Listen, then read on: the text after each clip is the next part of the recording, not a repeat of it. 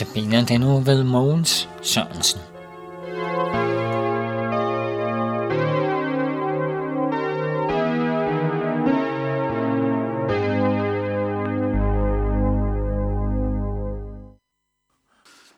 Velkommen til Notabene.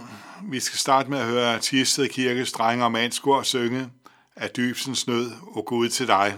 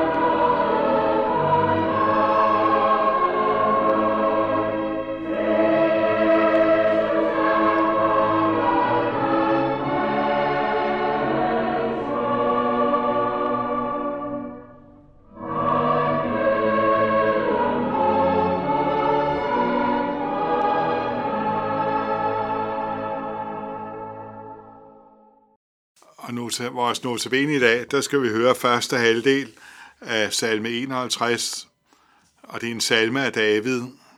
Dengang profeten Nathan kom til ham, fordi David havde været sammen med Batseba. Gud, vær mig noget i din godhed. Udslet mine overtrædelser i din store barmhjertighed. Vask mig fuldstændig ren for min skyld. Rens mig for synd. For jeg kender mine overtrædelser, og min søn har jeg altid for øje. Mod dig alene har jeg syndet. Jeg har gjort, hvad er ondt i dine øjne, så er du retfærdig, når du anklager, og ren, når du dømmer. I skyld har jeg været, fra jeg blev født, i synd fra min mor undfanger mig. Du elsker sandhed i det dunkle, du lærer mig visdom i det skjulte. Vi, vi står her over for en af de kendteste salmer i Bibelen. Oven i kødet er det en af de få salmer, hvor vi får den konkrete foranledning. Da Nathan kom til David, fordi David havde været sammen med Bathsheba. David har været en troende mand, og han har levet med Israels Gud, men en dag er han ikke på vagt over for, hvad der bor inde i ham. Da han går tur på taget, ser han en smuk kvinde tage bad, og hun viser sig at være gift med en af hans soldater, Hittiten Urias. Da nu David er blevet betaget af hende, misbruger han sin kongemagt til at få hende kaldt op på slottet og, og bedrive hår med hende. Det medfører graviditet, og David vikler sig ind i den ene løgn efter den anden for at dække over den. Da det ikke lykkes, giver han ordre til at sætte Urias på en udsat post i det næste slag og lades, og lades i stikken, og det ender med, at Urias falder. Det lykkes også David at holde det hemmeligt længe, og han tager Batseba som sin medhustru.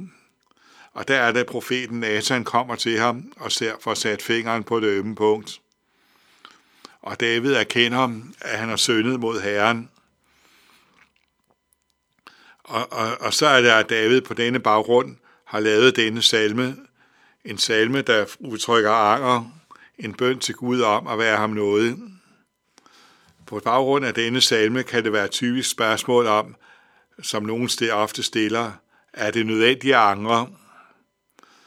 Og det er et spørgsmål, som man ikke kun kan sige ja eller nej til. For hvis jeg siger nej, det vil være forkert. Og hvis jeg siger ja, så kan det forstås på en forkert måde. Altså hvis jeg kun siger ja. Og det, det er nemlig, hvis man nemlig tænker på den måde, at det er nødvendigt at angre for at bevæge Gud til at skænke os syndernes forladelse, så må man jo nemlig sige, nej, det er ikke derfor, at det er nødvendigt at angre. For vi skal lægge mærke til, hvad det starter med. Han siger, Gud, vær mig noget efter din godhed, udslet mine overtrædelser i din store barmhjertighed. Med vældig god ret siger Gud i sin udlægning af denne salme, at David jo ikke siger, se min anger, og se hvor dybt og oprigtige anger. Når, når vi kommer til Gud, så, er det, så kommer vi med vores synd, og det er uden betingelser. For David siger jo i, i hans godhed og i hans store barmhjertighed, han henviser til Guds sindelag. Gud, der gerne vil forlade synderne, deres synd. Og Jesus har en gang for alle borttaget vores synd og hængt den på korsets træ, og der skal ikke for os noget til, når vi kommer til ham. Gud har nemlig øh, lovet, at han vil høre denne bøn om tilgivelse. Så vi, nej, så vi skal ikke angre for at blødgøre Gud og bevæge ham til at tilgive os. Alligevel siger jeg så, at anger er nødvendig. Og det er ikke, fordi der er noget i vejen med Guds hjertelag, men fordi der er noget i vejen med vort hjertelag. Vores hjerte er et forstokket hjerte, der ofte ikke vil erkende, at vi har brug for nåden, brug for søndernes forladelse. Og, og det er jo egentlig en vigtig del af syndens forbandelse, at vores syndige hjerte kan ikke se, at vi har brug af, af hvor forfærdelig synden er, og vi har brug for Guds nåde. Vores syndige hjerte vil klare det hele selv. Netop det, som der kan frelse os for synden, er fremmed for os på grund af synden. Det er let nok for os at tro på en lille problemløser Gud, der fører os frelst gennem verden og hjælper os med de problemer, vi har. Men når Gud vil række os søndernes forladelse og redde os fra fortabelsen, så indvender vi meget hurtigt, at det har vi ikke brug for. Jeg føler mig ikke som en sønder. Eller, sky, eller også skynder vi os at sige, ah, så tror folk bare, at de kan leve, som det passer dem. Så det er en vigtig skælden, vi her skal have fat i. Anger er ikke nødvendigt for at bevæge Jesus til at lukke os ind i sit rige, men anger er nødvendigt for at lukke vores hjerter op for Guds rige. Det er ikke Gud, der skal bevæges og blødgøres. det er os, der skal blødgøres. Man kan sammenligne med, som når man er mæt, så afviser man selv de mest velsmagende retter, for man er jo ikke sulten. Men sådan må Gud også øh, sende øh, i, i noget over os, der viser os, hvor alvorlig synden er, for at skabe en hunger i os efter at få syndens forladelse. Lad os prøve at tænke på David i tiden imellem hans fald, og, og da profeten Nathan afslørede ham. Han ville helt givet Øh, vis ikke have sagt, at han ikke troede på Israels Gud længere, hvis man havde spurgt ham. Han bragte der stadig ofre til ham og fejrede festdagene og glædede sig over at høre til det udvalgte folk. Men, men når vi ser hele Davids færden, så går den ikke længere ud på at få sin sag med Gud i orden. Den går ud på at, at skjule hans ukærning for mennesker og sørge for, at der ikke er nogen, der opdager det. Men hungeren efter, at Gud skal udstætte synden, er helt ude af billedet. Derfor måtte Gud sende en til ham, der afslører, at han har fået Gud imod sig. Og for i virkeligheden er det jo det, der er det værste, der kan overgå et menneske. I virkeligheden er vores livs største problem, at vi har synden, der ødelægger vores liv til, for vort forhold til Gud. Vi har bare så svært ved at se det, og synes, at der er alt muligt andet, der vejer tungere. Men derfor afslører Gud os livet igen og sætter fingeren på det ømme punkt i vores liv. Lad os erkende det samme som David, at du er manden, du er skyldig. Gud vil gøre os færdige med alt vores eget, med alle vores falske forventninger til os selv og det at være en kristen. Vi skal være opmærksom på en ting mere. Ikke alene har David afsløret Davids gerninger, han har også afsløret hans sind. Han har vist ham dette, at i skyld har han været fra han blev født, i synd fra hans mor og undfanget ham. Gud vil mere og mere livet igennem afsløre for os, at vi har det sten, som vi har arvet fra forfædrene, at vi står Gud imod. Når vi får vores synd afsløret, så bliver vi vrede på Gud. Der har vi det klare udslag af den hemmelige vrede mod Gud, som vi alle bærer på. Men netop at vi bliver forskrækket i samvittigheden over det, det er angeren. Og, og, og, og når du føler den, når du opdager, at der er noget, der pludselig gør ondt i din samvittighed, så, så flygt til Jesus. Lad os bede. Vi tager dig, Gud, fordi at du er nådig og barmhjertig, og for din godhed, og beder dig om, at du vil være os nådig efter den, efter det sindelag, du har imod os i dit hjerte. Vi beder om, at du vil vække os til erkendelse af, at vi behøver det, og vi må se, at vi har brug for, at du udstætter vores synd. Vi beder om, at du vil øh, gøre, gøre os rene i Jesus Kristus, og stadig vækker os til at se hen mod ham. Vor far, du som er i himlene, helliget blive dit navn, komme dit rige.